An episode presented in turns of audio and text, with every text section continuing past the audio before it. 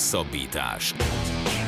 Az Eurosport hetente jelentkező podcastje Farkasvölgyi Gáborral és Rév Dániellel. Sziasztok! Ez a Hosszabbítás Podcast 93. adása. Két olyan fő témával, amelyek nagyon közel állnak a szívemhez. Az első részében a műsornak Bodnár Gergővel beszéljük át azt, hogy mi várható a 2023-as országúti kerékpáros szezonban. Beszélünk a három hetesekről, beszélünk arról, hogy a magyar srácok és lányok milyen szezonra számíthatnak, a legtöbben közülük az új csapataikban, és beszélünk arról is, hogy a Tour de Hongri mennyiben változhat majd az idei évre azzal, hogy szintet lépett a besorolás szempontjából. A műsor második részében elbúcsúzunk egy egészen kiváló alpesi sízőtől. Az elmúlt évek legjobb lesiklója Beát Fajc ugyanis a hétvégi Kitzbüheli versenyen visszavonult a sízéstől.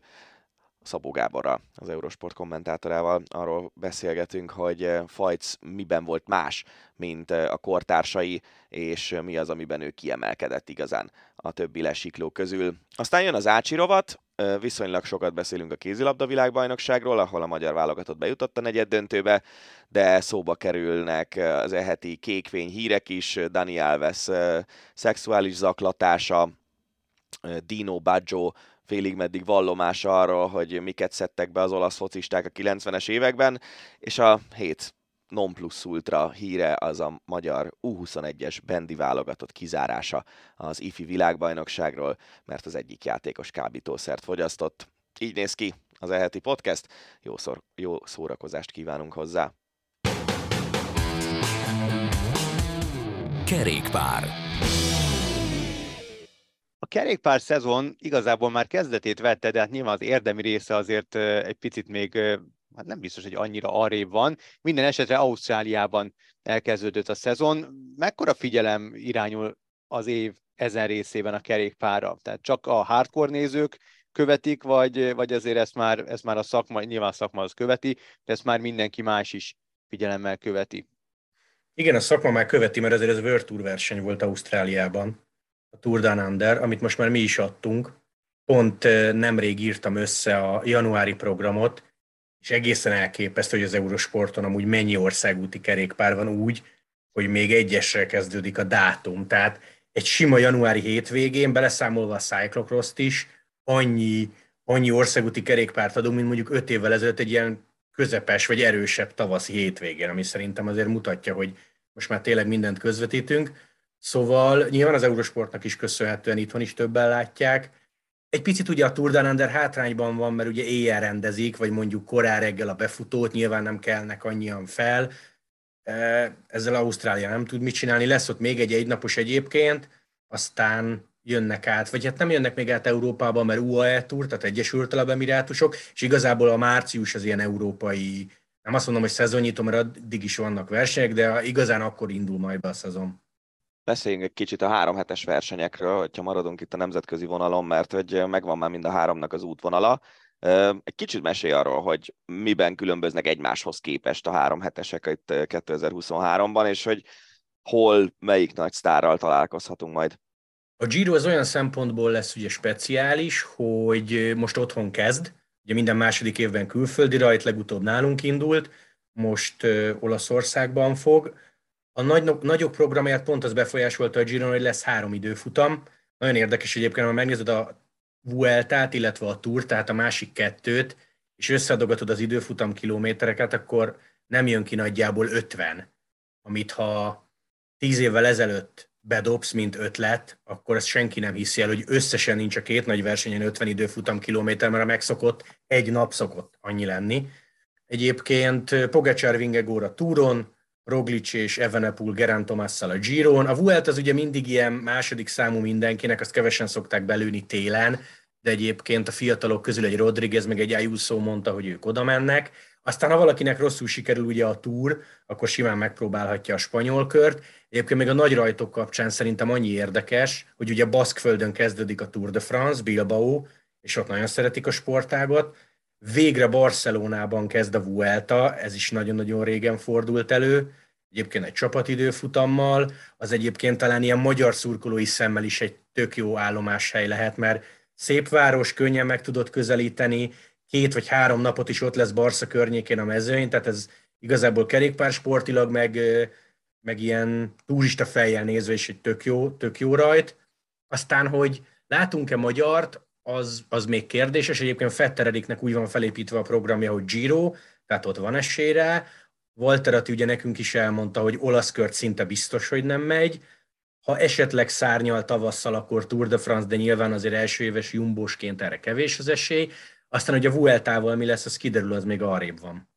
Hogy most meséled a magyarok programjait, az, és mondtad, hogy egy jó tavasz esetleg adhat Atinak egy, egy Tour de France indulást.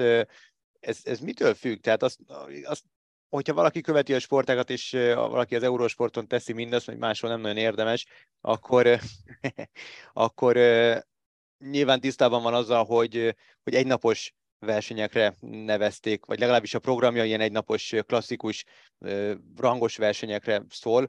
A, mit kell ahhoz elérnie, hogy esetleg elindulhasson a túron? Igen, egyébként nagyon sokat változtattak a Jumbónál, vagy ilyen meglepően sokat, és tényleg, ahogy mondtad, főleg ilyen egynaposokra viszik, bár egy Gran Camino nevű spanyol versenyen kezdi majd a szezont, ami, ami egy többnapos.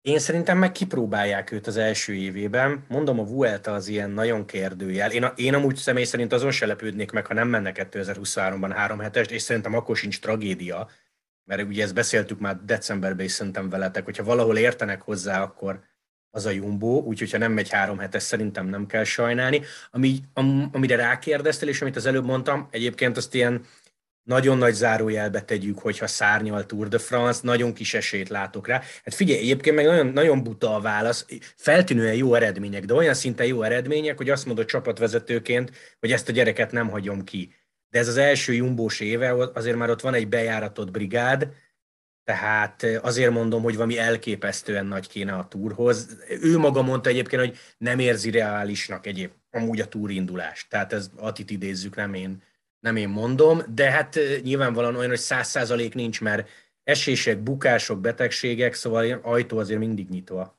Meg szerintem, ami, hogy mondjam, kicsit nehezíti ezt a történetet, az az, hogy nagyon más milyen versenyprogramja lesz idén, mint amilyen az elmúlt években volt.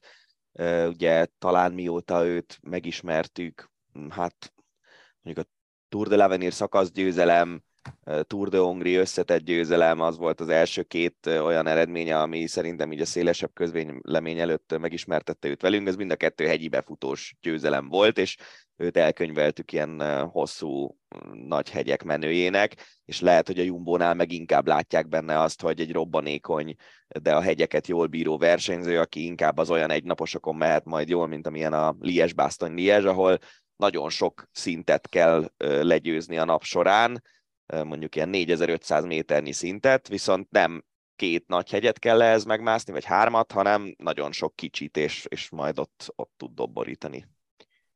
Meg amit egyébként Ati mondott, szerintem ez nagyon-nagyon fontos, két dolog, hogy például azért nem jött szóba a Girún, mert ugye ott Roglic lesz a kapitány, és azt mondták, hogy ott úgyse tud magáért menni, mert állandóan segíteni kellene, akkor meg minek. Szerintem ez egy tök erős mondat, meg egy tök jó mondat, és azért nagyon feltűnő, hogy milyen szinten más programot kapott, mint tavaly, tehát a Jumbo-nál látják a számait nyilvánvalóan, ezek nem véletlenek. Ami szerintem érdekes Attival kapcsolatban 2023, hogy a magyar körrel mi lesz.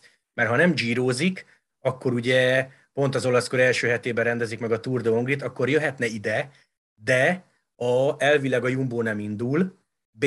Attinak akkor pihenője lenne. Én szerintem egyébként a háttérben most zajlik egy egyeztetés a szervezők részéről, hogy valahogy a Jumbót mégiscsak rábeszéljék, és Atit elhozzák, ilyen magyar szempontból szerintem ez lesz az érdekes, hogy valahogy összehozzák-e neki a Tour de ami papíron nincs. Hát néző, szurkolói szempontból nyilván óriási húzás lenne, és akkor már szervezői szempontból is.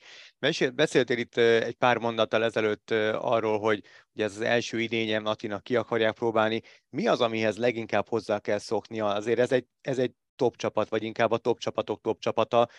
Miben más ez, mint, minden, mint az összes többi másik csapat? Szerintem majd ő is, meg én is mondjuk olyan két hónap múlva tudunk, meg tudnak mhm. pontosabban válaszolni. Amúgy nagyon szépen lépegetett fel, tehát CCC, aztán Frances Dezső, most Jumbo Viszma, tehát nem az van, hogy itthon tekert, nyerte a kelet-európai versenyeket, aztán elvitte a Jumbo, és fú, de más lesz. Tehát ő azért már itt hozzászokott sztárokhoz, életstílushoz, bár zárójel most kiköltözött Andórába, ami biztos, hogy tök nagy újdonság lesz neki, de azért elég sokat szeretne hazajárni. Bocsánat, hogy közbevágok ezt a csapat ö, tanácsolta, hogy oda költözön, vagy ő gondolta úgy, hogy ő. A, a fejlődése miatt oda kell menni? Ő, ő, igazából a csapat ilyet nem nagyon, tan- vagy lehet, hogy tanácsol, de most nyilván arra nem tudnak rákényszeríteni, hogy elköltöz. Uh-huh.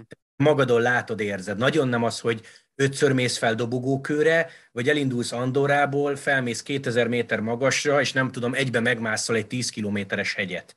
Tehát azért ez, ez nagyon más, és látod, itthon is fel lehetett készülni, az biztos, hogy más lesz egyébként, hogy akármerre indulsz, nagy hegyek vannak, akármerre indulsz, profikkal tudsz együtt tekerni, Szóval ez, ez mondjuk neki új lesz.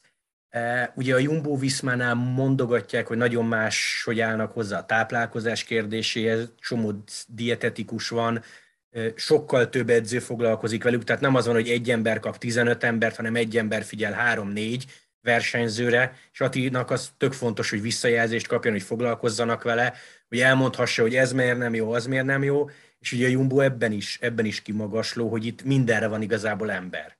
Szerintem várjunk meg egy két-három hónapot, meg két-három versenyt, és akkor el fogja mondani egybe, hogy milyen megélve ez a Jumbo, mert nagyon sok mindent most ő még nem tapasztalt, tehát még nem is tekert ugye az új csapatában. Érdekes ez a szezon, vagy ez a váltás most idénre, hiszen a négy 2022-es profi magyar versenyzőből három is csapatot váltott. Fetter Erika kivétel, aki maradt az Eoló Kométánál, és említetted, hogy valószínűleg a Giron fog majd indulni az idén. Mi a helyzet Peák Barnával, és mi a helyzet Dina Mártonnal? Ha már beszéltünk a Tour de Hongriról, ezt nemrég bejelentették, hogy Dina Marcinak a csapata, az ATT Investments, az egy csessor egyébként, ők meghívóval jönnek, tehát Marcit biztos, hogy látjuk. Peák Barna ugye a volt rallyba egy amerikai sorhoz igazolt Human Power Health, így hívják a csapatot, ismerjük, egész jó versenyzőket adtak egyébként a World Tourba, tehát tekertek ott olyanok, akiket ismerünk. Barna elkezdi a szezont három darab majorkai egynapossal. Szerintem neki sem lesz egyébként nagyon rossz versenyprogramja, és ugye Marcinál meg nála is arról szól minden, hogy szerintem többször tudnak majd magukért menni, mint mehettek 22-ben, és ha olyan eredményeket érnek el, akkor biztos, hogy léphetnek fel, Barna esetében vissza. Erik ahogy mondtad, ő, ő marad, neki még szerződése van 24 végéig, ő nagyon jó versenyeken fog menni, tehát mondhatjuk itt a Tirreno Adriaticot, Strade Bianchét, és hát Erik tavaly simán lenyomta a Girot, úgyhogy ő egy szezonnal rutinosabb, mindenkitől azt lehet hallani, hogy ő, hogy ő benne tényleg sok van, tehát ha Ati miatt valaki szomorkodik, akkor nagyon nem kell, mert azért valószínűleg egy magyar lesz. És mi az, amit ti mondjuk, mint, mint kommentátorok szakmai szemmel a leginkább vártok? Lehet ez egynapos is, lehet több napos, klasszikus, bármi, három, három hetes. Melyik az az esemény, amit a leginkább vártok? Hát ha kezdjek én, akkor a Strade Bianca ez ugye mindig egy ilyen elég, elég extra verseny. Toszkán, a fehér murvás utak, egyrészt szép, másrészt azért most már a nagyok is bejelölik a programjukba, hogy ide jó lenne eljönni. Kíváncsi vagyok ott egyébként a, a magyarokra, amiről már beszéltünk, én nagyon kíváncsi vagyok, hogy miért küldik ennyi egy naposra az Atit, mert szerintem nem véletlen. Én nagyon szurkolok annak, hogy legyen egy jó Tour de Hongring, minőségi csapatokkal, magyarokkal. Ugye beszéltünk már a decemberi podcastban, hogy van egy Epronexünk, aki végre el tud indulni, tehát nem csak a magyar válogatottban tudsz magyaroknak szurkolni. Szerintem ez kifejezetten fontos, meg hogy van egy csapat, ahol mondjuk el tudsz kerülni fiatalként, és hát ennyire most nem rohanok előre, hogy nem tudom, Giro meg Tour, tele vagyunk versenyekkel januárban, én szerintem a, a, a március az erős lesz minden szempontból, meg magyaros, talán ez a legfontosabb. Dani? A, azt hiszem, hogy nagyon jót tenne a, a kerékpársport magyarországi helyzetének, meg megítélésének az, hogyha ha Erik ott lenne a Giron, és valami szépet csinálna, legyen az egy szökésből valami értékes eredmény egy szakaszon, vagy egy trikó viselése, vagy bármi ilyesmi, mert ugye az elmúlt években azt láttuk, szerintem a tavalyi Giro rajton, ez, ez mindenkinek, aki ott volt, ez feltűnt, hogy Walter Attilát mindenki ismeri, de a többieket azért annyira nem. Uh-huh. És, és szerintem Attit egy pillanatig nem kell félteni ettől a jumbos kalantól. Itt valószínűleg lesznek olyan dolgok, amikben sokat előre fog tudni lépni egész egyszerűen azért, mert több energiát tesz bele a csapat abba, hogy ilyen apróságokon fejleszen, és, és szerintem az lenne a szuper, hogyha ha a többiek is ö, mutatnák magukat ebben a szezonban, mert itt most lesz lehetősége mind a három srácnak arra, hogy, hogy tényleg jó eredményeket érjen el, és akkor nem csak arról szólna a magyar kerékpársport, hogy Walter Attila, Walter Attila, hanem, hanem több versenyzőnk lenne. Szerintem az egy nagyon, nagyon jó lépés lenne előre. Beszéljünk egy picit a Tour de Hongrie-ról. Mennyiben nőtt az ázsiója a korábbi évekhez képest, és az idei kiírásban mire kell várni, illetve mit kapunk majd a szervezőtől, lesz-e bármiféle változás, érdekesebb, izgalmasabb lesz-e, hogy látjátok? Ugye Pro Series kategóriába lépett, tehát rangosabb. Amit mondjuk nézőként ebből lesz szűrhetsz, mert már eddig is tök jó volt a mezőny, az talán az, hogy mennyire tudnak belenyúlni, most ilyen idézőben mondom, Magyarország térképében, mert attól, hogy szintet lépett a verseny, több hegyünk ugye értelemszerűen nincs, Egyébként csapatbemutató valószínűleg egy szűk hónap múlva, illetve nem is csapatbemutató, útvonal bemutató, ilyen február közepén várható. Hallani arról, hogy Budapestre visszatér egyébként a mezőny, lehet, hogy ott lesz a zárószakasz. Szerintem az nagyon fontos, mert ha már van egy ilyen szintű versenyünk, meg ilyen csapatok eljönnek, akkor az úgy méltó, meg úgy rangos, hogy hozzá kell egy egyébként gyönyörű városba, belvárosba, hogy most mennyire tudják behozni, az, az egy másik kérdés, de Budapest elvileg lesz, Szóval, hogy ha nem kékes, akkor hova viszik el? Volt ugye tavaly egy tök feelinges bajnokság, magyar bajnokság Pannonhalmán, ami szintén szép, és az nem egy rossz kör, szerintem profi szemmel sem egy könnyű kör.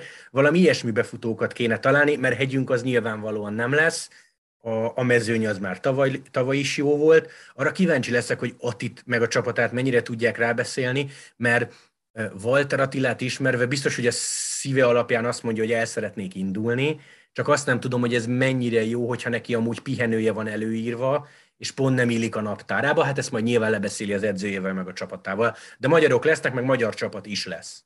Illetve egy másik aspektus, ami szerintem érdekes, és ez már azért kicsit elmélyülés a kerékpársport rejtelmeiben, hogy most a tavalyi szezonnak, főleg a második fele, az nagyon sok csapat esetében arról szólt, a World Tour csapatoknak a, a csapatok közül a leggyengébbek esetében, hogy küzdöttek a kiesés ellen.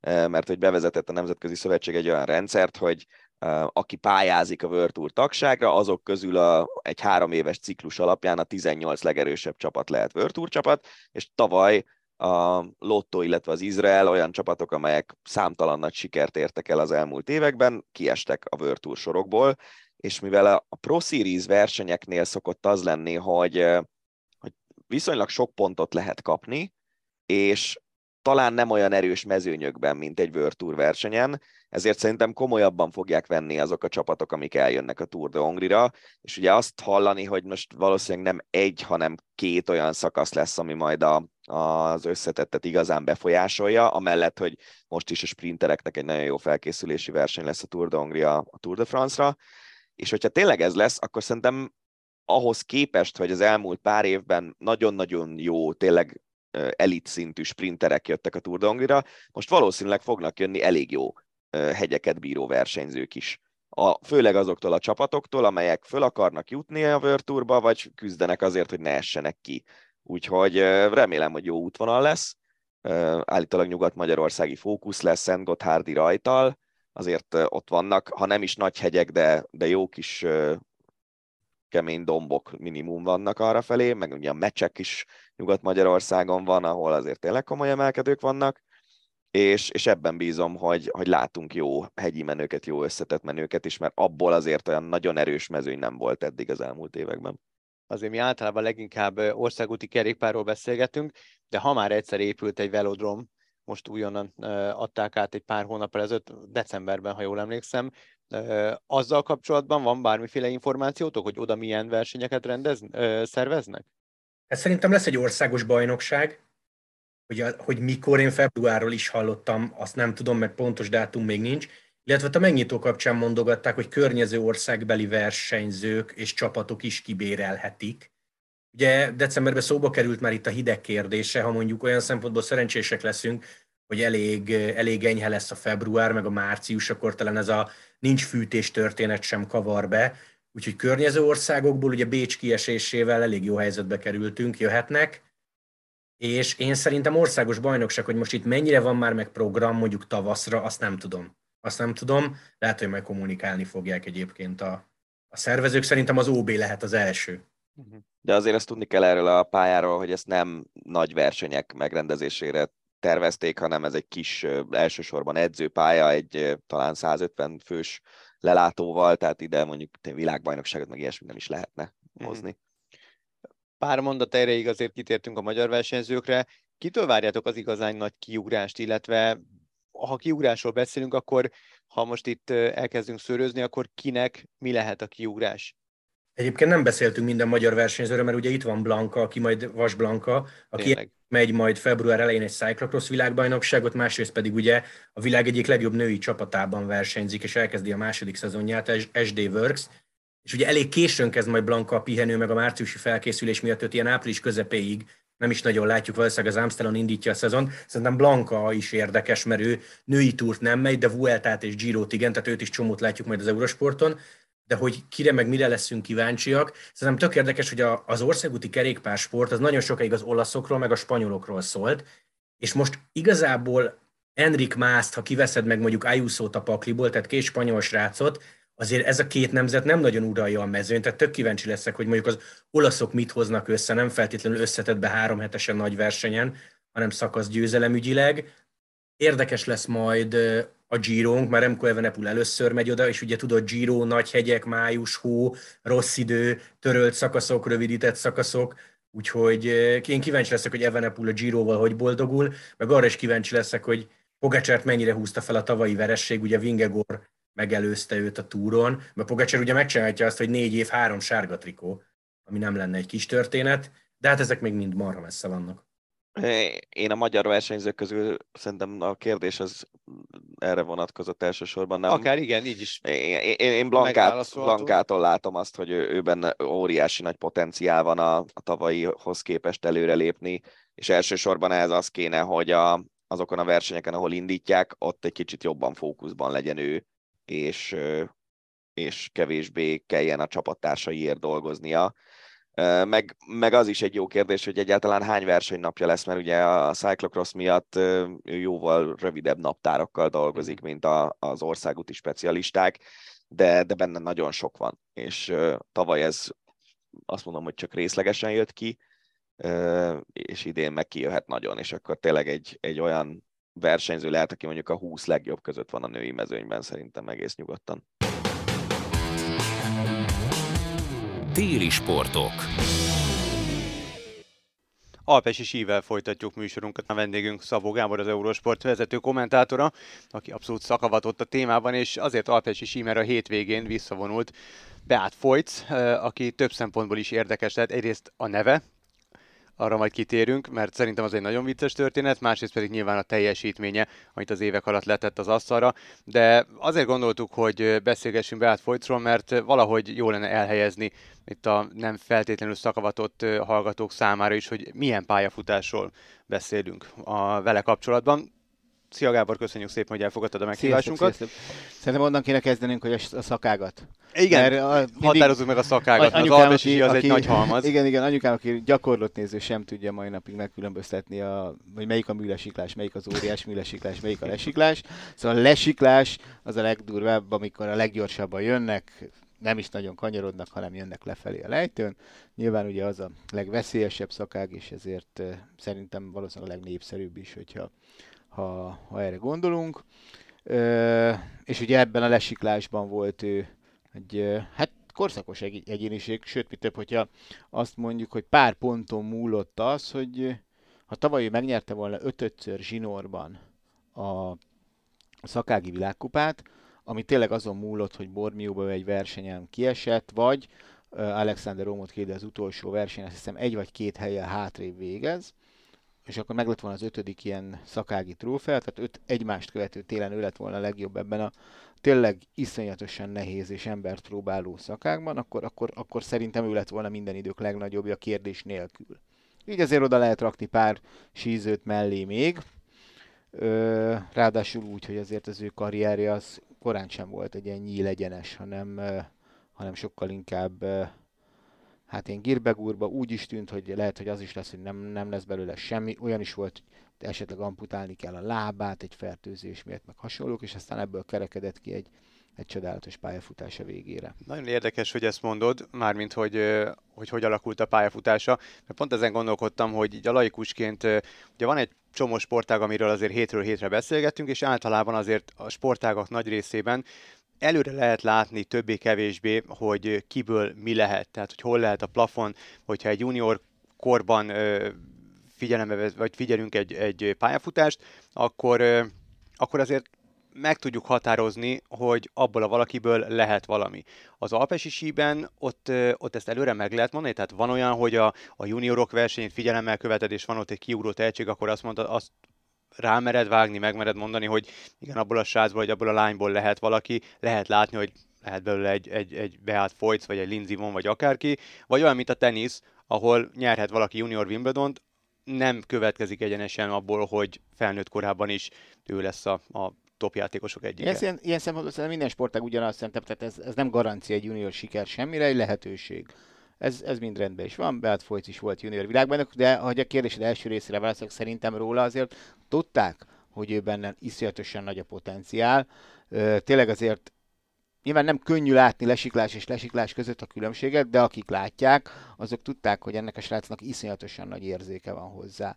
És hogy, hogy tényleg egy ilyen évtizedekenként, évtizedenként egy születik ilyes, ilyen, ilyen talentummal. Persze, itt azért ugye nagyon sok minden történhet. Azért ez egy olyan sportág, ahol iszonyatosan gyakoriak a sérülések, meg hasonlók, de tehát, hogy ezerféle módon megtörhet egy pályafutás, és, és Fajci is ugye majdnem megtört, 2012-ben majdnem megnyert az összetett világkupát, ami ugye az összes szakákból gyűjtött pontok. Ugye Marcel Hirscher ilyen tekintetben a rekord, aki zsinórban nyert 8-szor, és az első alkalommal, amikor ő nyert, az, az, az valamilyen, ő egy ilyen ötös rekordot adott át a múltnak, és lett zsinórban 8-szoros győztes, de amikor először nyert, akkor, akkor úgy nyert, hogy 25 ponttal előzte meg Beát Fajcot, úgy, hogy eléggé váratlanul a világkupa döntőn az utolsó állomáson hazai Pán Sladmingban, szuperóriás műlesiklásban azt hiszem dobogón végzett valahol, amit, amit, amit nem várt senki, és így lett 25 pont a különbség közöttük. Szóval majdnem megverte ott Hirscher. Csak aztán jöttek a sérülések, fájt a, a térde, elfertőződött a térde, tehát tényleg egy 2010 3-tól 15-ig gyakorlatilag sem, szinte alig-alig voltak eredményei, és nagyon nehezen jött vissza, és innen, innen jött, az, lesz aztán mégis belőle az, aki végül lett. Mondtad az előbb, hogy ha meg lett volna zsinórban az ötödik világkupa, akkor mondhatnánk rá ilyen mindenféle megkötés nélkül, hogy minden idők legnagyobb, de szerintem nagyon érdekes az, hogy mennyire más világ volt azért azokkal a, akik itt a 70-es, 80-as években sieltek, hát kis túlzással tényleg még ilyen ö, szalmabálák, meg fakerítések vették körbe a pályákat, teljesen más sebességek voltak, és ezekkel az akkori nagy lesiklókkal hasonlítani össze valakit, most a hétvégén, amikor az utolsó versenye volt, volt egy ilyen statisztika, hogy, hogy mindössze hatan voltak olyanok a lesiklás történetében, akik nyertek legalább egy szakági világkupát, ugye ebből nyert ő négyet, meg olimpiát, meg VB-t, és ebből a hatból is egy olyan volt, aki úgy lett világbajnok, hogy az olimpiát nyerte, és akkor még nem volt külön világbajnokság. Igazából öt ilyen versenyző volt, de tehát azért jobban láttad a, ezeket a régi nagyokat sielni, mint én. Azért az egy nagyon más történet volt, nagyon más világban éltek ők, mint amiben Fajc tudott ilyen sikereket elérni. Igen, tehát egy másik sportág ilyen szempontból nem becsülném le, sőt, nem, azt nem, gondolom, nem, hogy, hogy Kelemen Zoli, a síugró kommentátorunk szokta mondani, hogy az igazi bátrak azok voltak a síugrásban, akik, akik kötött pulcsiban és sapkában ugrottak le, meg nyakkendőben. tehát, tehát ugye, meg, meg, én láttam őket is ugrani, hogy abban az időben például, ugye, amikor még nem volt nyom egy síugró sáncol, hanem, hanem úgy be kellett ugrálni oldalról, meg hasonlók, hogy az, az sokkal nehezebb mutatvány volt, és én azt hiszem, hogy akik lejöttek Klammerék Kitzbühelben, meg Russziék, hát az, én nem tudom, hogy, hogy, hogy az a bátorság, az, az, az, az, az fogható-e. Nyilván ahhoz képest egy profi sport épült. De kicsit mondjuk szerintem, amikor egy régi Forma 1-es felvételeket néz valaki, ott sem voltak meg azok a bizi, nem is kellően nagyon régieket még az én gyerekkoromban is, tehát a biztonsági előírások és a többi. De ugyanakkor meg hát persze a, a, azzal, hogy profi sportá vált a lesiklás, meg az egész alpesisi, azzal hát a konkurencia is nagyobb lett, én azt hiszem. Tehát előtte azért ott, ott voltak egy-két-három másodperces különbségek is adott esetben, vagy de, de nem, nem becsülném le azért klammeréket, vagy, vagy azért azok, azok nagyon-nagyon nagy eredmények voltak, és, és egy iszonyatosan gyönyörű időszaka szerintem az alpesi sínek az a rész, amikor, amikor még ez az profiból amatőr, vagy amatőrből profivár való átmenet, azokkal a harcokkal, de ugyanakkor tényleg, hogy szalmabálák voltak kicbővel a Travers mellett, és hogyha valaki esett, akkor az egy ilyen, volt olyan, aki tényleg ilyen nyolcas szaltót dobott, és csak így láttad, hogy így nyújtott testi szaltókat így dobálja lefelé a, a, a lejtőn. És innen jutottak el oda, hogy ugye Herman Mayer, amikor Nagannóba nem tudom hány méteres repülése utáni leporolta magát. Igen hogyha ugyanezt kivetítjük Folyc pályafutására, akkor ott a technológia mennyiben változott, és ehhez mennyire volt neki nehéz hozzászoknia, mennyire mutatja a nagyságát, hogy ha egyáltalán voltak ilyen nagy volumenű változások, akkor, akkor ő adaptálódni tudott ehhez az egész változáshoz. És hát ez akkora tehetség volt, hogy már junior világbajnok volt, és és őt, nem érdekelt ez a technikai része vonalnak. Hogy, hogy adjátok, tehát olyan érzéke volt a sieléshez, a kanyarokhoz, a sebességhez, hogy, hogy, hogy adjatok egy lécet, egy cipőt, hogy első világkupa versenyein Didier Küsnek, aki az előtte lévő nagy svájci lesikló volt, üvöltözött állítólag Küs vele, hogy figyelj ide, olyan nem lehet, hogy te mindig, minden versenyen ugyanolyan beállításokkal mész a cipőddel, és hozzá se nyúlsz a cipőt, mint egy amatőr. És ő úgy volt junior világban, hogy nem, nem, őt, őt, őt ez, ez, nem érdekli. És ugye érdekes volt, mert egy ilyen, bár szerintem a háttérben, és ezt, ezt is Küs mondja el ebben az interjúban, de nyilván nem is nagyon lehet másként, hogy ott volt az az iszonyatosan nagy láberő, az az iszonyatosan nagy vázizomzat, meg minden. De alapvetően tényleg ahogy ránéztél, egy ilyen kis pufi srác, aki nem is túl Pont magas. Erről beszéltünk múlt héten, igen. egy kis pufi, akire az volt az a legenda, tudod, hogy hát a versenyt, azért megette a sztéket, és még rárendelte a banana splitet, és akkor volt, volt egy verseny, akkor már tényleg ezzel, ezzel uh, szekálták, hogy állandóan eszel, meg minden, és megnyert pár század másodperc, és így mondta a végén, látjátok, meg kellett tenni azt a banana splitet. szóval tényleg egy ilyen, egy nagyon, nagyon illet rá ez a, ez a kis ilyen, hát ilyen kis angolul van ez a szó, az egy chubby. Uh-huh. És, és ő aztán tényleg, tényleg olyan, olyan kis pufis rác volt, és de ugyanakkor szerintem, amit ő látott ebben az egészben, azt, azt, azt, azt, azt nagyon kevesen látják. És egyébként meg, ha nem lenne alpesi sí, mint versenysport, akkor valószínűleg ezek a srácok, a nagy részük, ott a hegyekben a családi gazdaságon dolgozna, nem tudom, teheneket tenyésztenének, vagy valami hasonló, mert hogy szinte minden ö, sízőnek, aki az Alpokból jön, főleg egyébként szerintem a lesiklóknál ö, ez nagyon jellemző, ott van a, a háttérben ez, ez a része a dolognak, és, ö, és nem olyan nagyon sok életút közül választják ezt, azt hiszem viszonylag sokan. Ö, egyébként Fajcnál szerintem az nagyon érdekes történet, hogy ő ugye viszonylag keveset nyert, rengeteg dobogója van, de viszonylag kevés győzelme ahhoz képest, és, és nagyon sokszor meg hiányzott mondjuk az a plusz 15 centi, ami másoknál megvolt, és azok a kilók, amik, amik ugyan rajta voltak valahol, de, de talán, hogyha magasabb, akkor jobb lett volna az eloszlásuk, meg több lett volna belőlük, mert hogy vannak olyan lesiklópályák, ahol egyszerűen nem tudsz annyira gyors lenni, hogyha nem vagy 110 kiló. Igen, ez egyértelmű volt, hogy, hogy emlékszem, ugye neki nagyon síugra, vagy alpesi síben, ugye a kids, lesiklásban a kidsbüli győzelem az a minden, az a Wimbledoni bajnoki cím.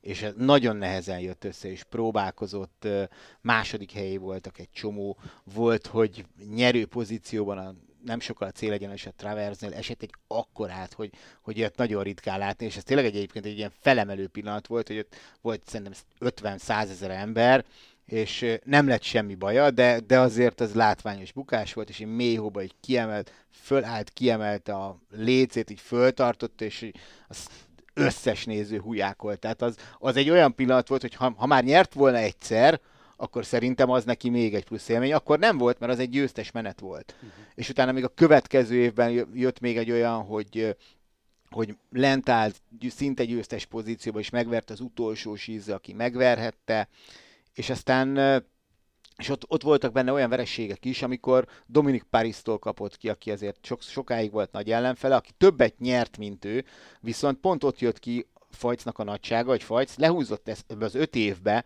ő majdnem minden versenyen, hanem minden versenyen a legjobb tízben volt. ami, ami elképesztő, és annyi dobogót szerzett, hogy ő a legtöbb dobogóval rendelkező alpesi síző valaha. Úgy, hogy mondom, volt három év a, karrierjéből, vagy négy, amit tulajdonképpen hát nem is, nem is sielt rendesen, vagy nem tudott síelni egyáltalán szinte. Szóval volt, volt, amit Dani mondott, hogy hiányoztak a kilók néhányszor, és aztán az volt az érdekes, hogy az első Kitzbüheli győzelem lejött, már mindenki lent volt, és tudtuk, hogy megnyeri, és elkezdett fújni a szél, és, és hát ez teljesen egy döbbenetes volt, hogy már az egész úgy, úgy, rimánkodták, úgy rimánkodták le valahogy 30 sízőnél lehet abba hagyni a versenyt, úgyhogy győztest hirdessenek. Ez mellékszállt, de ugye Johan Clarej, aki nagyon sokszor volt második, ő az egyetlen győzelme azért nincs meg, mert őt meg kellett állítani 23 síző után a, a versenyt. És a, neki is ez volt, hogy, hogy 20 pár síző után elkezdett döcögni a verseny, nem engedték le a versenyzőket, és már, már úgy volt, hogy azt mondták, hogy itt az utolsó időpont, itt az utolsó időpont, és szerintem Peter Schörksnélelnek, aki az osztrák szövetségnek volt nagyon sokáig elnök, egy nagy hatalmú elnök, ha nem ő az elnök ott, hanem egy, egy macska Jancsi, akkor, akkor azt nem nyeri meg azt a versenyt. Fajc, mert, mert ő, ő, ő, valahogy átérezte eznek az egésznek a súlyát, és kicsit talán, nem mondom, hogy sportszerűség az nem jó szó, de, de ő nagyon akarta azt, hogy igen, legyen verseny, és akkor Fajcnak legyen meg az egy győzelem, picit odajhatott Markus Waldnernek a versenyigazgatónak, és lejött 30 síző, hazaküldtek mindenkit, és aztán még nyert kétszer uh, Kitzbühelben. Tehát uh, Pedig ugye osztrák szövetségi elnökről beszélünk, és egy svájci Igen, versenyzőről, és múlt héten, amikor Wengenben, illetve múlt előtti most már, amikor Wengenben búcsúzott el a hazai közönségétől, előtte volt egy interjú Franz Klammerrel, aki az osztrákoknak a nagy legendája, és Klammer mondta azt, hogy fáj a szívem, hogy Fajc nem osztrák, hanem svájci, és azt mondta, hogy, hogy nagyon tetszik az, hogy ő nem a hasizom síző, mert azt hiszem, hogy sixpacksnek fordították ugye a hat kocka hason, mert hogy ugye Kilde például most nagyon úgy tűnik, hogy azért olyan domináns, amennyire domináns ebben a szezonban, mert végig tolta úgy a nyaralást Mikael a Sifrinnel a barátnével, hogy minden nap edzettek 3-4 órát a tengerparton, és ez elég jót tett a síelési tudásának, meg a, meg a teljesítményének is. Úgyhogy Fajca azért, tényleg azért különleges, mert, mert ő, ő nem ez a szétgyúrom magam, és izomból én vagyok a legerősebb. Hát ezt nem lehet ráfogni. Neki mekkora a sztár státusza otthon Svájcban? Tehát hogy kell elképzelni Beát Folycot? Ha kimegy az utcára, akkor megismerik? Vagy... meg, meg, meg. Meg, persze. Hát figyelj, azért ott síben azért az van, hogy ugye most uh, Marco Odermatt lett az év sportolója. Uh, Roger Federer visszavonult uh, ugye tavaly, ott volt az a gálán Federer is, Odermatt is, azért Odermatt, nem azt mondom, hogy Federer szintjén van, de ugye az, hogy ő síelésből indul szemben a tenisszel, pedig hát a tenisz az nagy sportág, de Svájcról beszélünk. Uh-huh. Tehát ők, ők, ők, ők sokkal közelebb van Odermatt egy Roger Federerhez, mint, mint bárhol a világon, csak azáltal, hogy ő úgy lett évsportolója ott, hogy az összetett világkupát megnyerte, és ugye Fajc ilyen szempontból, tehát lesikló, legnagyobb lesikló, tehát az, az, az, az külön, de nem, nem Svájcban él különben. Tehát ők Innsbruckban élnek, ugye osztrák felesége van, két kislánya van, és Innsbruck mellett egy kis faluban élnek, és egyébként ott is megismerik is. De, de úgy olyan szinten megismerik, hogy attól még ő simán ott beáll focizni, Aha. meg, meg hasonló. Óriási. Mondtad, hogy, hogy taglaltad a lesiklást, hogy, hogy meg lehet, hogy a, a szakavatott szem az látja, hogy mitől jó valaki lesiklásban, és én nem vagyok szakavatott szem, ez nyilvánvaló. De amikor Danival itt nézzük hétvégenként az alpesi síversenyeket, most pont Mikael Sifrint nézegettük, és, és úgy álltam a tévé előtt néztem, és Dani az nyilvánvalóan szakavatott szem, és mondta neki, hogy, hogy nem értek hozzá, de, de annyira más, hogy mozog, annyira harmonikusabb a mozgása, mindenféle megerőltetéstől mentes a többihez képest, hogy azt szerintem egy, egy laikus is észreveszi. Folyc, Folyccal kapcsolatban ugyanez elmondható? Vagy mi, mi a különbség, mi az, ami őt megkülönbözteti leginkább a többiektől? Ha egy technikát, meg Szerintem- mozgást nézünk. Szerintem egyrészt a... Vannak, vannak sízők, ezt Danival szoktuk sokszor beszélni, nincs emléket, hogy elesett. Igen. És, és Fajc, Fajc úgy. Tehát, hogy így most azt a tavalyi bormiói kicsúszását tudom fölhozni, ahol nem esett el, csak, csak kicsúszott, de még neki még szinte a kiesésről se nagyon. Hát az a Kitzbüheli, Ja, amiről már beszéltünk. igen. De tudod, hogyha egy karrier során kétszer esel el, az legyen látványos. Igen, igen, igen. mert Sifrin még se, tehát az, az más miatt emlékezetes esések. De tényleg, tehát, hogy, hogy egyrészt van egy valami olyan egyensúly érzékük. De szerintem egyébként, eh, hogyha kérdeznél, akkor én Fajcnál az, az inkább, hogy amerre ment. De tehát, olyan hogy... szökeket látod meg a pályán, igen, vagy olyan, igen, olyan irányt? Igen, tehát azt szokták mondani a alpesi sízők, hogy arra menjél legtöbbször, amerre a víz folyna. Tehát, hogyha hogy beleképzeled a lejtőbe, hogy oké, okay, ott, ott hogy, hogy, hogy, az a legjobb. De azért ez nem szentírás, meg nem mindig van így, meg hát ha így lenne, akkor egyszerű lenne ezt azért hamar, hamar meg lehet tanulni, de, de ő valami olyan dolgokat látott, hogy Ódermát mesélte tavaly, ugye az utolsó két évében kezdett el gyors számokban menni, és ugye és szerintem ezt nagyon jól csinálták a svájciak, hogy Fajc még ott volt, és Fajc megtanította neki az összes nagy lejtőt is. És a Vengeni pályán van ugye egy ilyen kis alpesi út, aztán egy nagyon erős ilyen ö, eskanyar-szerűség, aztán átmennek egy alagúton. És ez egy olyan eskanyar, amit, amit nagyon nehéz jól síelni. És Zsódermet mondta azt, hogy olyan dolgokat mondott el neki, és úgy tanította meg arra, hogy hogy kell ezt a Kernem, vagy korábban Bügli névre hallgató kanyart síelni, ahogy, ahogy, ahogy valószínűleg senki nem mondta, tanította volna meg neki, hogy, hogy olyan dolgokat látott bele, és tényleg még az utolsó versenyein is ugye a, legalábbis a, a szuperóriás műlesikláson biztosan, ő volt az, aki a legjobb sebességgel jött onnan ki, de szerintem lesiklásba se verhették meg ott sokan.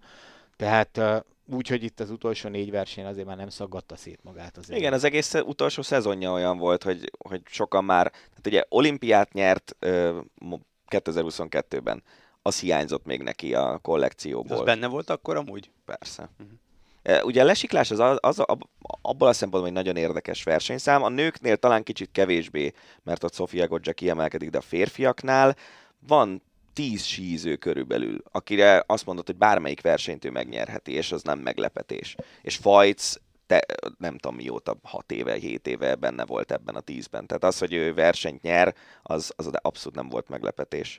És, és sokan azt gondolták, hogy megvan az olimpia, már megvan a világbajnoki arany, megvannak a szakági világkupák, akkor Fajc vissza fog vonulni. Ugye azt hiszem, hogy a kisebbik lánya ilyen néhány hónapos, vagy, vagy max. egy éves, a, a nagyobbik ilyen négy körül van. Tehát megvan a családi élet, nyilván ő azért valószínűleg a, amíg a gyerekei élnek, addig ők elélnek abból a pénzből, amit ő megkeresett itt alpesi zsízőként. Valószínűleg nem is olyan nagy lábon fognak élni, mert nem, nem az a típusú ember. És mégis folytatta. És, és nem, nem annyira értették sokan, hogy miért. És aztán szezon közben jelentette be a visszavonulását, hogy még Wengen, még, még Kitzbühel a két kedvenc helyszíne, a két legnagyobb lesiklás, és akkor utána megy. Szerintem egyébként nagyon érdekes az összevetés Matthias Mayerrel, aki ugye úgy hagyta abba, ő háromszoros olimpiai bajnok, de világbajnok nem volt meg, világkupa győzelmei, mert mint össz, kristálygömbjei, tehát évvégi pontverseny győzelmei nem voltak. Ő úgy hagyta abba, hogy fölment reggel a pályára, pályabejárást végigcsinálta, lejött, oda ment az osztrák TV riporteréhez, és mondta, hogy már nem állok rajthoz, és visszavonulta. Azóta sem magyaráztam úgy ezt meg? Hogy egyszerűen csak jött egy ilyen sugallat, hogy hát akkor én ezt nem abba hagyom. Nem, nem, nem, nem magyaráztam meg. Egyébként különben én úgy tudom, hogy, hogy Fajcnál is hasonló volt a döntés, tehát hogy ő Lake az első versenyen, a pályabejárás után lement, fölhívta a feleségét, és megmondta azt, ami történt, csak a sajtónak mondta el később. Tehát, hogy, hogy, hogy ér, valószínűleg ő is ott érezte, hogy jó, hát ez már nem ugyanaz. Uh-huh. Hogy ö, én szerintem egyébként Matthias Mayernek nem tudom, ez egy ilyen gondolat, ő ugye előtte lévő nap nem tudott elindulni a lesikló versenyen, gyomorrontás miatt, és azzal, az, azzal meg, meg, ami történt a szezonban, azzal egyértelmű vált, hogy a kristálygömbök nem lesznek meg az idén. Ettől még persze világbajnok lehetett volna, úgyhogy, úgyhogy ott még lett volna valami kis mozgatórugó. Ö, de, de nem, nem magyarázta, vagy legalábbis én nem, bizt, lehet, hogy mondott. De szerintem általában azért inkább ilyen, ilyen csönd van a körülötte. Teljes. Igen, mert még a feleségének sem mondta, tehát ez senki. Igen, de a fele, felesége terhes. Hogy... Tehát én, én, én ott látok még. Mm.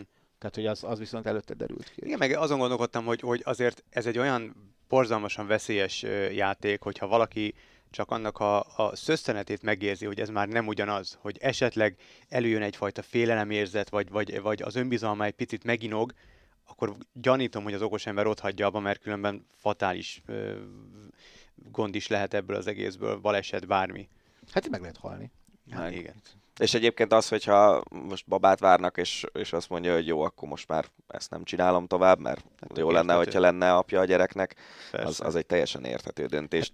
Nézd, Matthias Mayernek ugye volt egy bukása eh, Vágárdénán ezelőtt ugye 4-5 évvel szerintem, ahol, ami nem tűnt, nagynak tűnt persze, eh, az egyik első bukás volt, amikor látszott, hogy légzsák kinyílt egy sízőnél, de, de, de én azt mondom, jó, hát lát, szoktunk ilyet látni, és ő ott azt mondta, mert hogy hanyat esett egyébként, tehát az olyan szempontból különleges volt, és, és, és keményre nagyon, hogy, hogy szerinte neki ott a légzsákja mentette meg az életét. Tehát ami, ami meglep, nekem meglepő volt, amikor ezt olvastam tőle, de hát ő mondta úgy, hogy ez nyilván úgy volt. Ö, úgyhogy ez biztos ezért benne van a fejükben. Ahogy fölmegybe szokták azt mondani, azt hiszem, ugye, Igen. hogy egy gyerek körönként egy másodperc, vagy nem tudom, egy tized, vagy nem, valami, nem, Nem tudom, mennyi, de van, van mértékegysége, igen. Ácsi. A hét legérdekesebb hírei. Zárjuk adásunkat szokás szerint az Ácsival összegyűjtöttük az előző hét legérdekesebbnek vélt, vagy legfontosabbnak vélt híreit. Vannak köztük elég vicces hírek is, és lesz egy kék fényrovat is a végén, úgyhogy érdemes ezt kivárni. Kezdjük kézilabdával, bejutott a középdöntőbe a magyar válogatott, miután legyőzte a zöldfoki szigeteket, de a továbbjutáshoz az is kellett, hogy a svédek megverjék Portugáliát. Javítalak, a középdöntőben történt ez, Ja, és a negyed döntőbe jutott a válogatott, de a lényeg az, hogy örülünk, Vincent. Örülünk, de tényleg örülünk? Persze, hát nyilván. Jó, nyilván ott vagyunk, de van miért örülni? Hát Azon túl, mi- hogy negyed döntősök vagyunk? Hát szerintem az a baj az egésszel, hogy ez egy iszonyú szoros mezőny, Mhm. és mit tudom én hány olyan csapat van, aki játszik egymással 10 meccset, akkor olyan 5-5 vagy, vagy 6-4, vagy e- esetleg 7-3 lesz az egyik javára, de még ugye akkor is meg lehet verni egy nagy. Tehát mondjuk Izlanda, ha játszottunk volna 10 meccset, szerintem abból lehet, hogy kettőt vagy hármat nyerünk meg. De most azt az egyet megnyertük. Mhm. Portugáliával játszottunk volna 10 meccset, én azt mondom, hogy hatot nyertünk volna meg. Most azt elvesztettük. De nem azon, hogy mindig azokat vesztjük el, amiket meg kéne nyerni? Nem.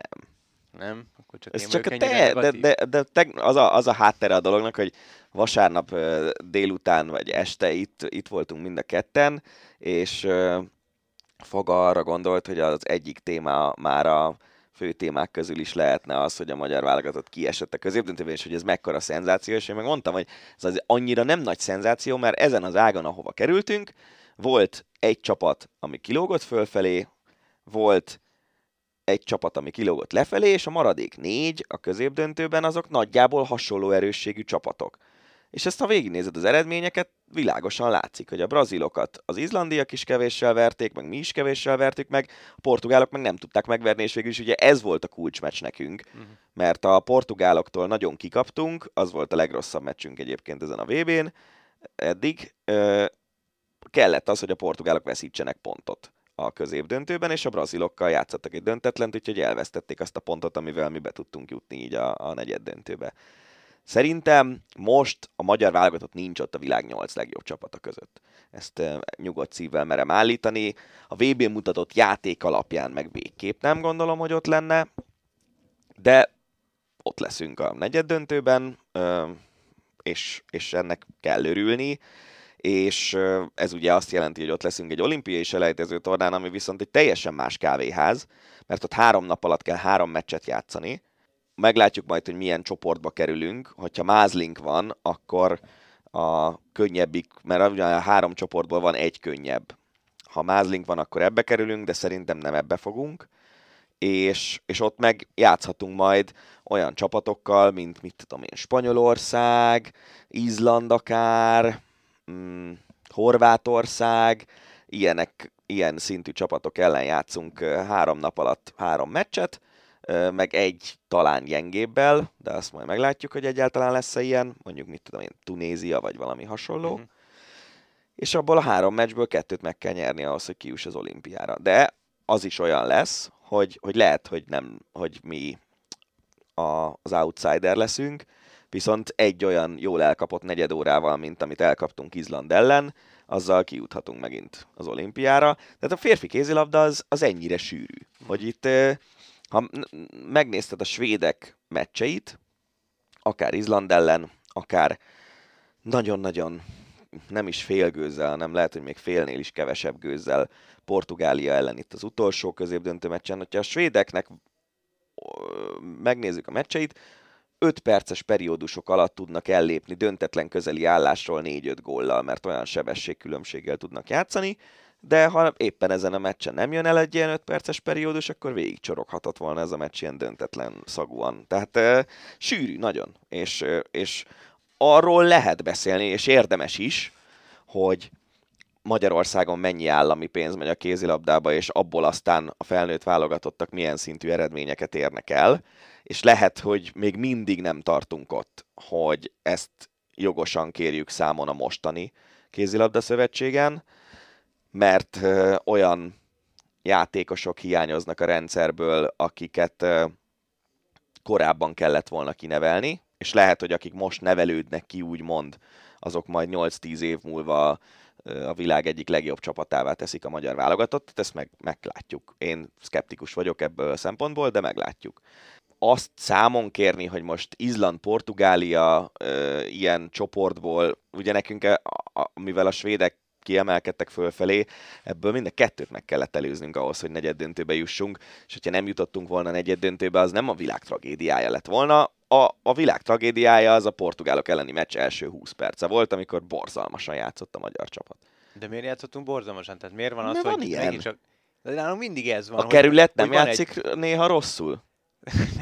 Egy NBA3-as foci De csapatot, nem azt mondom. félamatőr csapatot, De pont ez az, hogy ti kisarkítod ezt az egészet arra, hogy mi mindig rosszul kérdés, játszunk. Nem, ez egy kérdés volt, hogy mint laikus, aki tényleg egy fotel szurkol és a nagy tornákon figyel oda maximum a kézilabdára, nekem az a benyomásom, de lehet, hogy nem, de ezért kérdezem tőled, lehet, hogy nem jó ez a, ez a megközelítés, hogy legtöbbször én azt érzékelem, hogy vannak kiugró győzelmeink, bravúr győzelem, mondjuk az Izland elleni, ahol jól is játszunk, és aztán a következő meccseken rendre nem tudunk jól játszani. És beleszaladunk egy pofonba, és néha, meg brutál pofon, mint most a portugálok, portugálok ellen, az, az, azon a meccsen, amit elvileg nyernünk kellett volna, és nem tudom, hogy, tehát a másik kérdése meg az, hogy hogy létezik az, hogy ekkora különbség van a portugál kézilabda és a magyar kézilabda De között. nincs. Akkor miért kapunk ki ennyivel? Azért, mert ez, mert ez egy ilyen sport. Ez olyan, mint az NBA. Egyébként az NBA talán a legjobb példa. Hogy az NBA-ben a lehet, hogy a felső három csapatot vagy ötöt, ha kivesszük, meg az alsó ötöt. A maradék 20 az össze-vissza, oda-vissza veregeti meg egymást. Körülbelül hasonló erősségű csapatok. Hát az alapszakasz És- igaz, mert nem De nem, lényeges. de, Tehát, de figyelj, a, a rájátszásban is van olyan párharc, hogy a hét meccsből, mit tudom én, 3-3 úgy, hogy van közte ha- 20 pontos különbségű meccs is, meg 30 pontos különbségű meccs is, mert ott éppen mondjuk a, ez egyébként rohadt egyszerűen leírató lövési hatékonyság is the name of the game. A portugálok ellen valami 37 vagy mennyi százalékon lőttük a helyzeteinket. A, a, ugye 10-2-vel kezdtek a portugálok, de gyakorlatilag úgy, hogy a, a francia ö, első osztály alsó házában ö, védő kapusuk minden lövésünket kb. megfogta, nem mentek be a helyzetek, elbizonytalanodtak az átlövőink, és ez lett a vége. Tehát, hogy ez ilyen egész egyszerűen van. Ez, ez minden szintjén a kézilabdának ez egy létező dolog, hogy van egy szarnapod, és kész. És azzal nagyon nehéz mit kezdeni. Egyébként az igazán jó csapatok meg tudják nyerni a meccseiket akkor is, hogyha nem megy egyébként a játék, de, de mi nem vagyunk ennyire igazán jó csapat. Tényleg, tehát a portugálokkal én azt tartom, hogy ha játszanánk 10 meccset, akkor hatot megnyernénk, lenne közte olyan, amit mi nyerünk meg ilyen simán, talán egy, van közte olyan is, amit meg ők. És ez, a, ez az egész rendszer, ez az egész lebonyolítási rendszer, ami a világbajnokságon van, az ilyen szempontból azért valamilyen szinten igazságtalan. Mert, mert ágakra bontja szét a mezőnyt. És tényleg hát van olyan ág, ahol a középdöntőben is könnyű meccseket játszottak az erős csapatok. Míg a mi águnkon, ott még a brazilok is mondhatják azt, hogy nem voltak messze attól, hogy bejussanak a negyed döntőbe, pedig ötödikek lettek a hatból a csoportban. Tehát ez egy, ez egy ilyen rendszer. Itt, itt az, hogy a, a vége az egy siker, és, és nyolc között van a csapat, és majd meglátjuk, hogy ott mit ér el, az annak szerintem örülni kell, akkor is, hogyha belecsúszik egy-két nagy zakó. És a svédek meg az, az más szint, tehát hogy a, a portugálokkal azt mondom, hogy körülbelül egyforma erős a magyar válogatott, a svédek most szerintem a három legjobb csapat egyike, és, és azért tényleg ők, ők más tempóban tudnak játszani, mint mi. Na jövő héten majd azért bővebben kibeszéljük a kézilabda vb amikor lezárul a torna. Focira váltunk. Nagy bajban Dani Alves a világ legalábbis díjabban, kupákban legsikeresebb labdarúgója. Amúgy ez egy vicces statisztika eléggé. Nagyon, nagyon. Hát most nem feltétlenül a sikerekről szól a, a, ez a hír, mert ez nem egy sikersztori, az egykori Barca azt szexuális zaklatással vádolják, méghozzá nagyon, nagyon kemény dolgok hangoznak el a, a vádpontokban. Állítólag egy szórakozó helyen belenyúlt egy hölgy alsó neműjébe, sőt, a hírek már arról szólnak, hogy meg is erőszakolta a, a hölgyet. A nő látleletet vetetett és feljelentést is tett.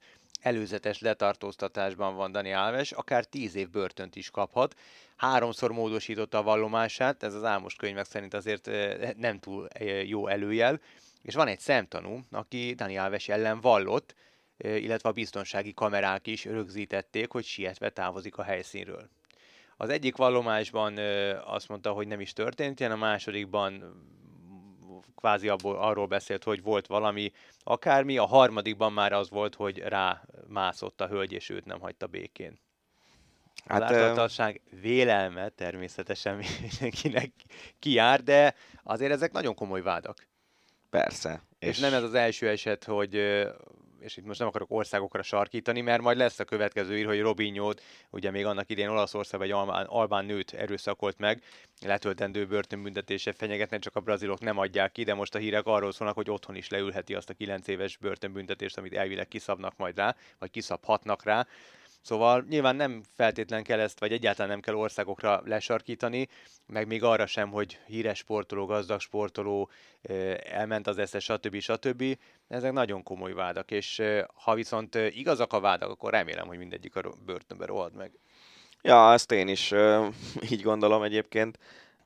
Ugye nagyon sokszor ilyen szociális háttérrel szoktak magyarázni ilyen dolgokat, de, de pont a, nőkkel, nem nőkkel szembeni erő, erőszakoskodás az egy olyan dolog, hogy azt csinálhatod úgy, hogy te egy tanulatlan tuskó vagy, és nem, nem tudod, hogy mit szabad és mit nem. Csinálhatod úgy is, hogy te Dani Alves vagy, aki kitört a gettóból és nagy focista lesz, meg csinálhatod úgy is, hogy te vagy a, a konkrétan az angol királynő fia. Tehát, hogy itt azért elég, elég széles a skála sajnos, és, és ja, tényleg, amit mondtál, hogy hogyha bebizonyosodik, hogy ez úgy volt, akkor viszont ugye általában az ilyen szexuális bűnözőket azért a börtönökben nem szokták békén hagyni. Nem, meg hát ezt nagyon nehéz szerintem bizonyítani, bár hogyha van szemtanú, meg ott a látlelet, meg stb., akkor azért az nyilván egy kicsit megkönnyíti a, a dolgot de összességében azért általában én mindig szkeptikus vagyok ezzel kapcsolatban, mindig azt gondolom, hogy ahol a pénz van, ahol a hírnév van, ott, ott általában ki tudnak bújni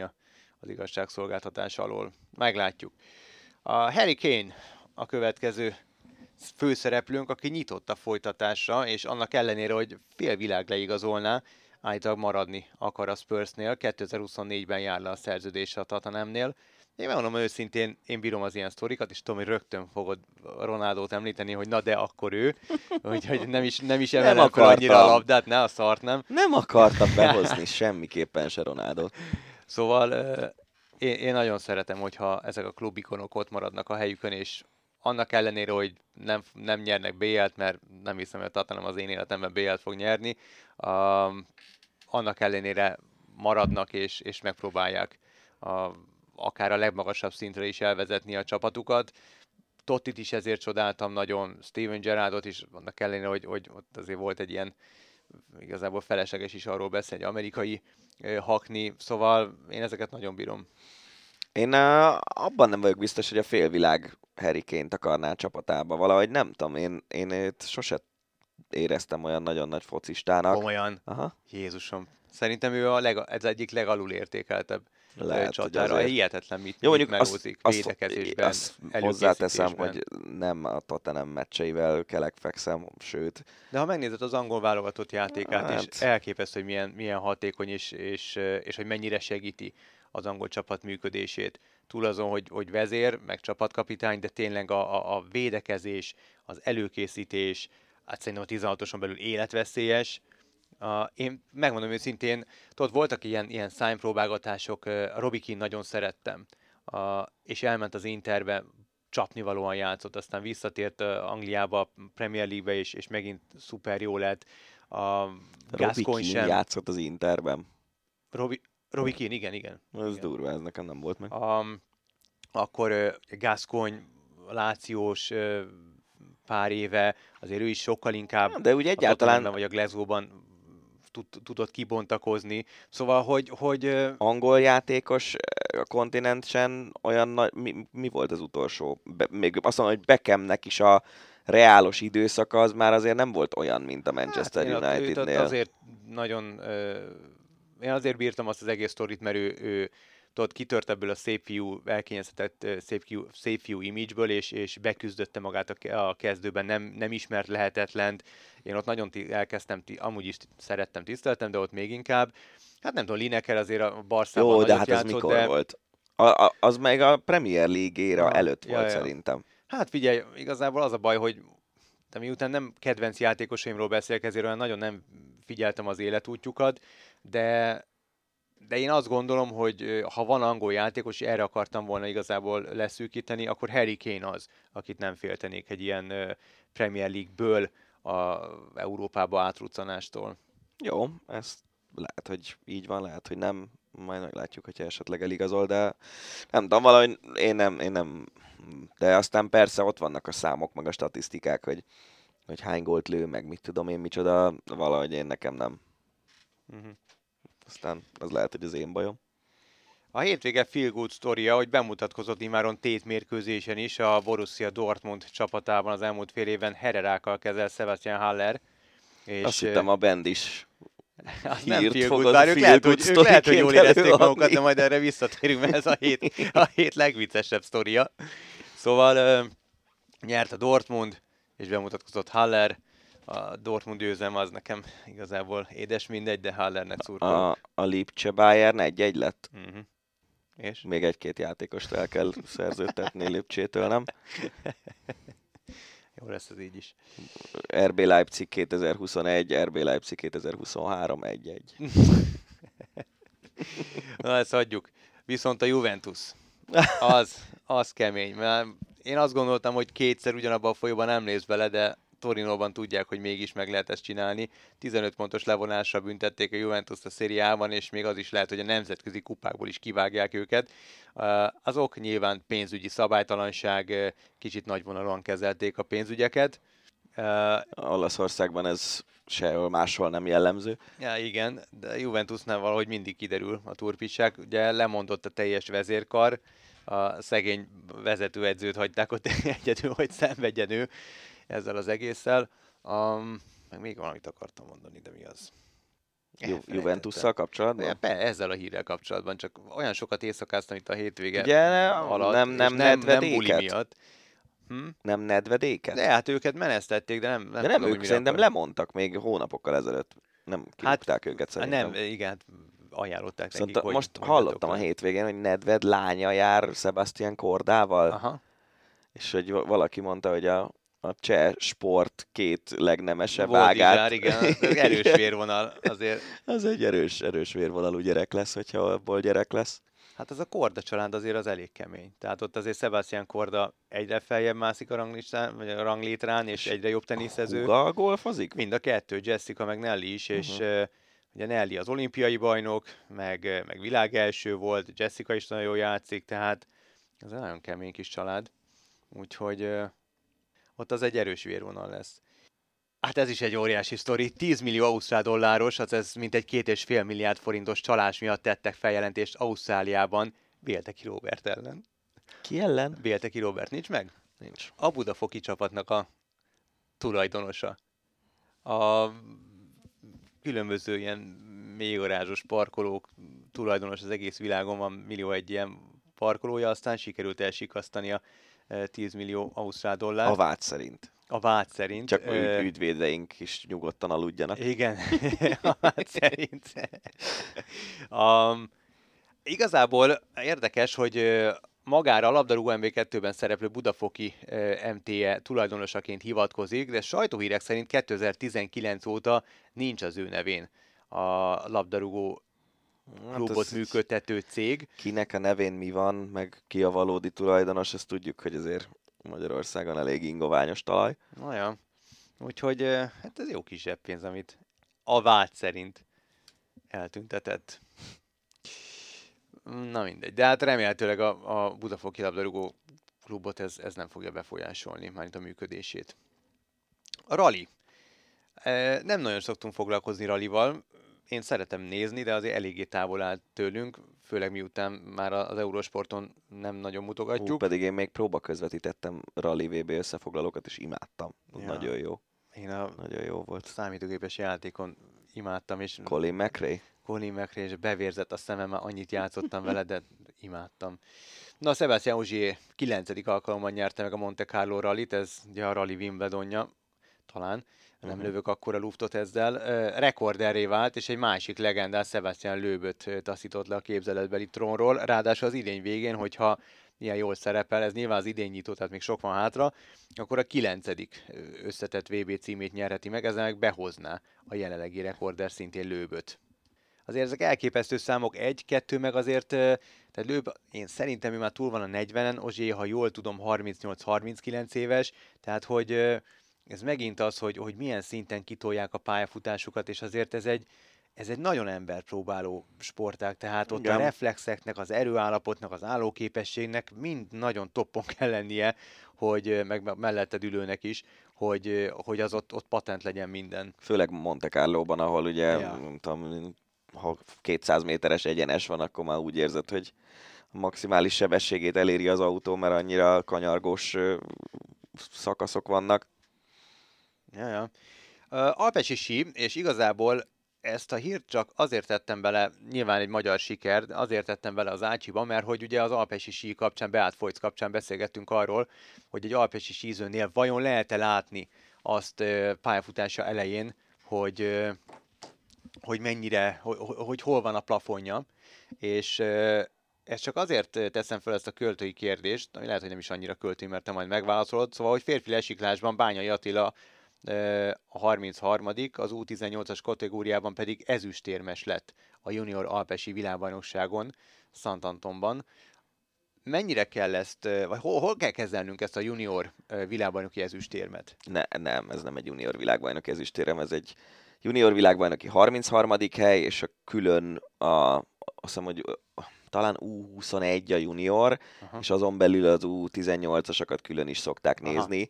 És egyébként tudod mi a vicces, hogy évről évre ebben a korosztályban a magyar sízők viszonylag jó eredményeket érnek el és a junior VB-n. utána? Sehova. Ki tudja. De miért? Nem Annyira tudom. most nagyon gonosz leszek könnyű a mezőny. Ne, fogalmam vagy, sincs. nem, tudod. Ne, nem, nem tudom, hogy ennek mi az oka, biztos egy szakmabeli ezt el tudná mondani, de hát mi azért nem nagyon foglalkozunk ilyen mm-hmm. utánpótlás ö, kérdésekkel alpesi síben.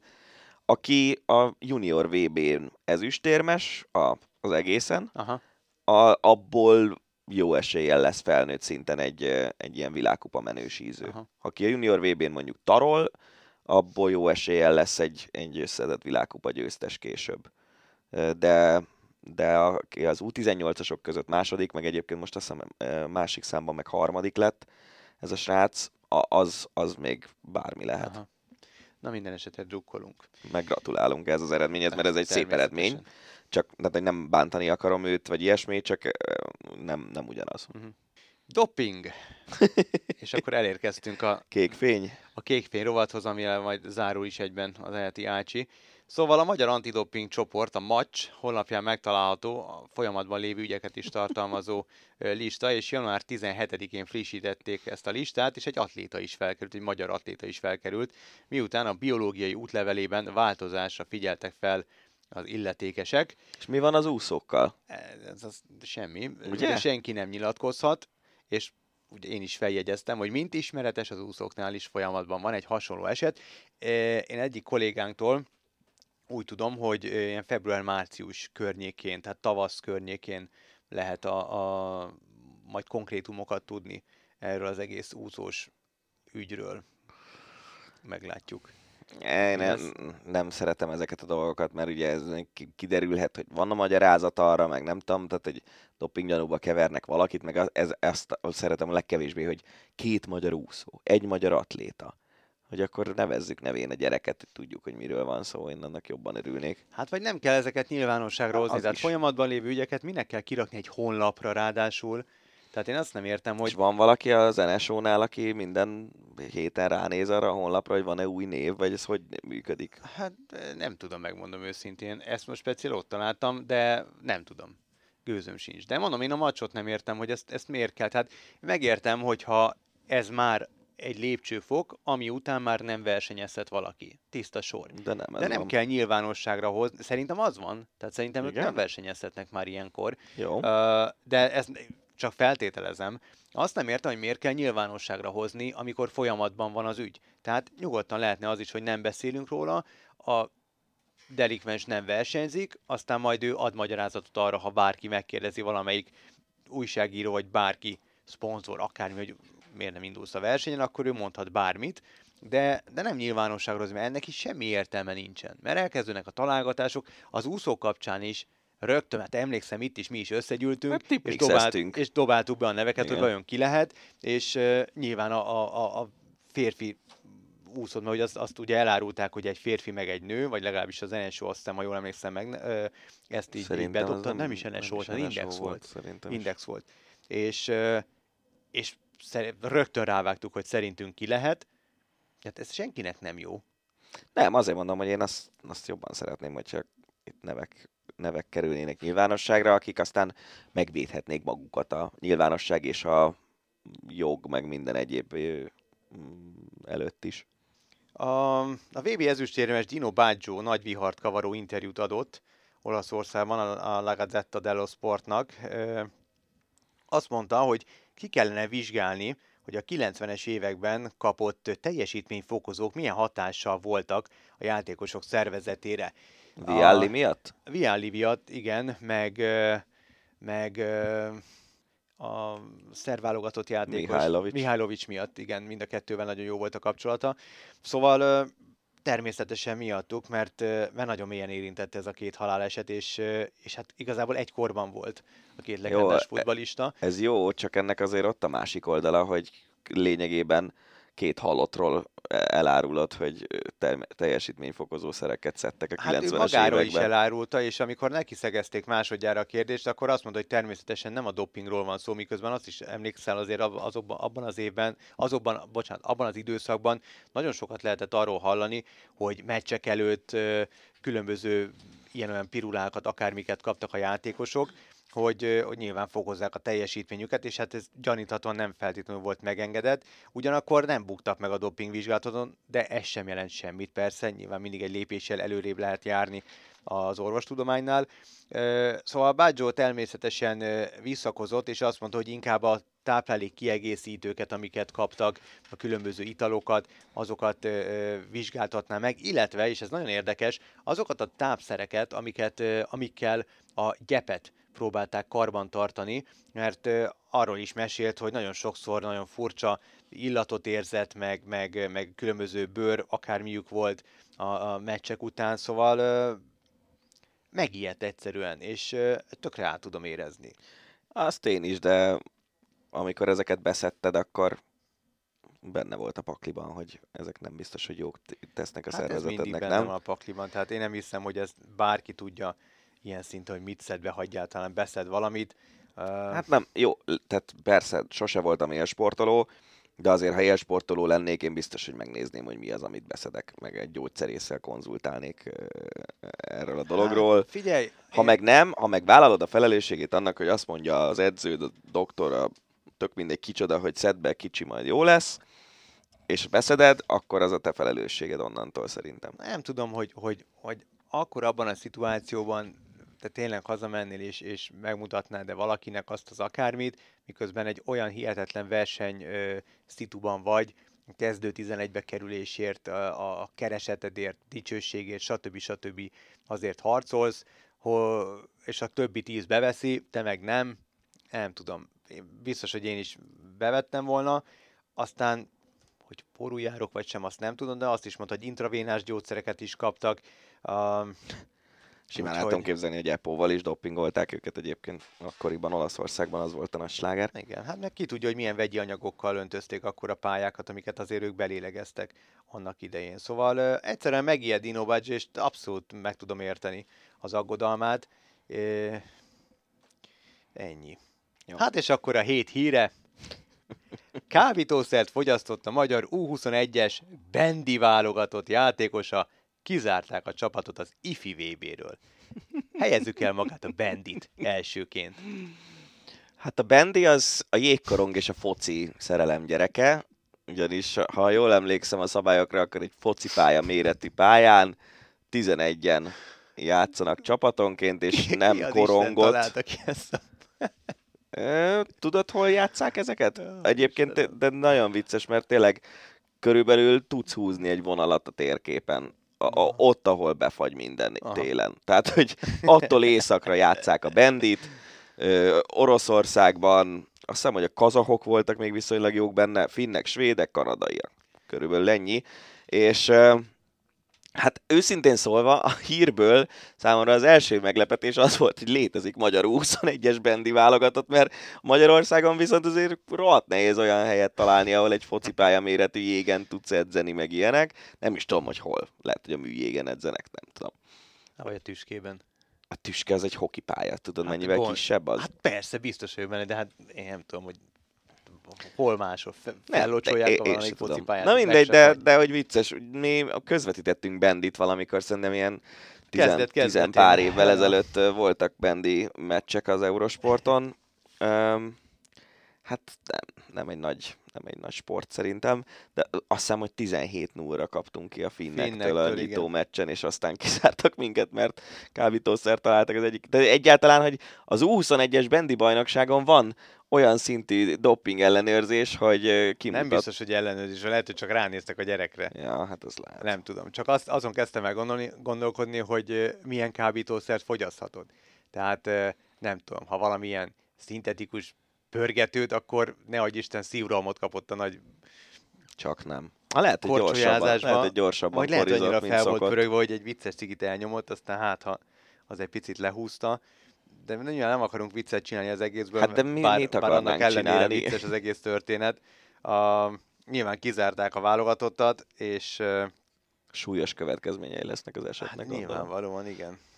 Szóval igen, engem meglepett az, hogy létezik 21-es bendi válogatott Magyarországon. Hát ja. Azon rögtem egyébként, hogy mondtad, hogy most jönnek a kékfényhírek, miközben a De várja, második... már csak három, már csak három csapat van a, a, a tornám, vagy négy, négy csapat volt, Finnország, Norvégia és Svédország. Mert biztos az oroszok ki vannak zárva a bendi nemzetközi körforgásából is. Ö, szóval, hogy azt mondtad, hogy most jönnek a kékfényhírek, miközben Dani alves kezdtük kb. Hát jó, hát az akkora volumenű hír volt, hogy az mindenképpen az első helyek valamelyikére szerettem volna helyezni. Úgyhogy hát ez volt erre a hétre az Ácsi.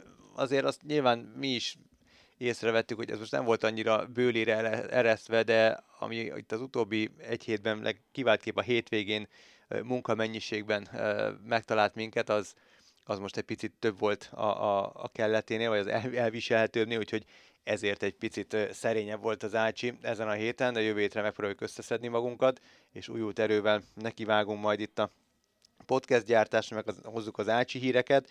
Köszönjük szépen, hogyha ezúttal is meghallgattok bennünket, különböző észrevételeket, hogyha vannak, akkor Twitteren vagy Instán, vagy bárhol, ahol minket elértek, megtaláltok, megtehetitek. Vigyázzatok magatokra, aztán találkozunk jövő héten. Sziasztok! Rév Danit és Farkasvölgyi Gábor hallottátok. Ez volt a Hosszabbítás, az Eurosport podcastje. A műsor témáiról bővebben is olvashattok honlapunkon az eurosport.hu.